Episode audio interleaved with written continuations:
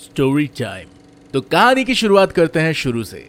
सन उन्नीस अरे अरे भाई, उतना भी शुरू से मत सुनाओ, ये पब्लिक बोर हो जाएगी। ये रील वाली पब्लिक है। इनको लंबे भाषण की आदत नहीं है। अच्छा ठीक है, फिर मुद्दे पे आते हैं। तो एक काफ़ी लोअर मिडिल क्लास लड़का, जिसके जेब में बस कुछ सपने ही भरे पड़े हैं और इसके सपने वाकई में बहुत बड़े हैं। तो जैसे तैसे करके इन्होंने अपना बचपन इंट्रोवर्ट लल्लू लाल जैसे गुजार तो लिया था। फिर स्कूल से निकल के उसको अपना फेवरेट कॉलेज में एडमिशन भी मिल जाती है और उसके बहुत सारे जान पहचान के लोग वहाँ ऑलरेडी होते हैं। तो दोस्तों के बीच कूल बनने के लिए उस टाइम फोटोशूट हुआ करते थे। और ये जनाब भी अपने फेसबुक आईडी पर my life my rules caption वाले कूल फ़ोटोज़ भी डाला करते थे। फिर एक दिन इन महाशय को अचानक फोटोग्राफी में इंटरेस्ट आ गया। और जैसे हर एक नौसिखिया इंसान करता है, वैसे इन्होंने भी अपना एक फेसबुक पर पेज खोल लिया एज एट क्लिक्स नाम का। और धीरे धीरे अपने दोस्त से फ़ोटो एडिटिंग सीखने लगे अपने फ़ोन से ही। फिर धीरे धीरे अपने माइक्रोमैक्स के पाँच मेगापिक्सल कैमरा वाले फ़ोन से दोस्तों की फ़ोटो शूट करते और उनको एडिट करके व्हाट्सएप में भेज देते। तो ये सिलसिला कुछ दिन तक चला और काफ़ी सारे बेस्ट फ्रेंड्स भी बन गए। फिर को तो शूट्स के ऑफ़र भी आने लगे सामने से। तो भाई साहब, एक दिन जाके एक बंदे का फ़ोटो शूट करते हैं और उसके बदले में इन्हें पैसा भी मिलने लगता है। वाह भाई, वो भी पूरे दो सौ रूपए। और भाई साहब, अभी इनकी तो खुशी की कोई सीमा ही नहीं रहती। और तब से भाई साहब को फोटोग्राफी में पूरा एक हज़ार परसेंट इंटरेस्ट आने लग गया। तो धीरे धीरे ये सिलसिला और आगे बढ़ता चला गया। भाई साहब, फिर छोटे फ़ोन से छोटे कैमरे में शिफ्ट हुए। फिर धीरे धीरे उधार और जुगाड़ लगा के एक कैनन का डीएसएलआर भी ले लिया। वो भी सेकेंड हैंड और अब तक तो कॉलेज भी खत्म होने आ गया था। और कुछ करने का ऑप्शन भी नहीं था। क्योंकि इन भाई साहब को तो नौ से पाँच की गुलामी पसंद ही नहीं थी। ना ही इनसे हो पाती। तो भाई साहब ने सोचा, चलो क्यों ना फोटोग्राफी को ही अपना प्रोफेशन बना लेते हैं। और भाई साहब, इतने सीरियस हुए कि इन्होंने तो अपने हाथ में टैटू भी बनवा लिया कैमरा का। और सफ़र यूँ चलता चला गया। फिर फैमिली के प्रेशर में आके भाई ने शादियों में भी फ़ोटो उठाना शुरू कर दिया। आई मीन कैंडिड फोटोग्राफी करने लगे। क्योंकि घर भी तो चलाना था ब्रेड बटर का जो सवाल था। हालाँकि हम चपाती खाने वाले हैं, फिर भी। और ये धीरे धीरे अपने काम में माहिर होते चले गए। फिर छह सात साल की मेहनत के बाद लोग भी इन्हें अब पहचानने लग गए थे। इनके काम से और काफ़ी सारे लोग ऑफर्स भी देने लगे थे। और तब तक भाई साहब का तो भाव कतई बढ़ गया था।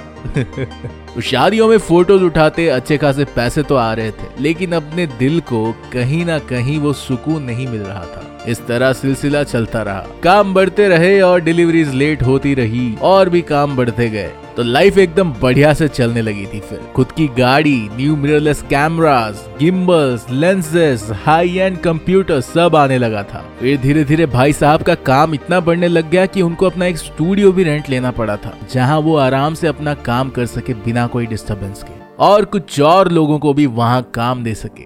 शायद वो स्टूडियो आपने लास्ट वीडियो में देखा होगा।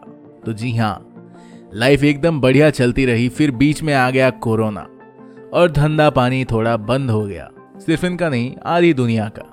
लेकिन फिर भी जैसे तैसे इन्होंने हालात को संभाला और आगे बढ़ते चले गए, बिना पीछे मुड़े। तो फिर वापस से शादियाँ होने लगी थी और वापस से काम मिलने लगे और वापस से अपने हालात बदल गए, जज्बात बदल गए और ज़िंदगी ज़िंदगी अपनी रफ्तार पकड़ ही रही थी, फिर बीच में एक रात आया। तो कहीं दूर किसी अनजाने देश में बैठा हुआ कोई अनजान इंसान इनकी गैर मौजूदगी में इनके कंप्यूटर में घुस जाता है और इनके आज तक के सारे जितने भी फोटोग्राफी करियर के सबूत थे आई I मीन mean, जितने भी फ़ोटोज़ वीडियोस और इनके सारे फाइल्स को करप्ट करके इनकी ऐसी की तैसी कर जाता है।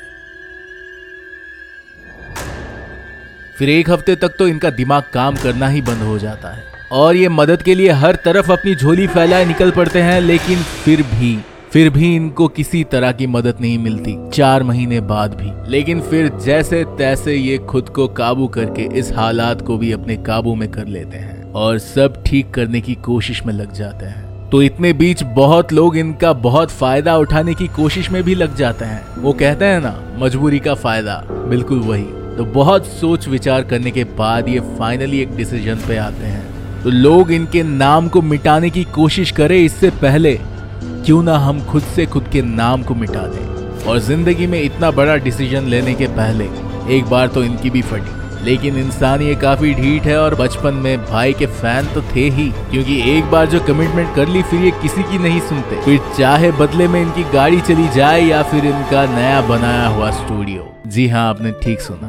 स्टूडियो तो कोई नहीं, ज़िंदगी की यही रीत है, हार के बाद ही जीत है। और अपने इसी पॉजिटिव एटीट्यूड से आगे बढ़ने लगे और फाइनली ये फैसला ले लिया कि और फोटोग्राफी इन्हें अब नहीं करनी। तो अभी आप भी सोच रहे होंगे कि अभी क्या करोगे? इतने साल तो अपने बर्बाद कर लिए इस फालतू के शौक में। व्हाट्स नेक्स्ट तो अभी हम अपने वो बीच रास्ते छूटे हुए कुछ अधूरे सपने पूरे करेंगे। So let's again start with a zero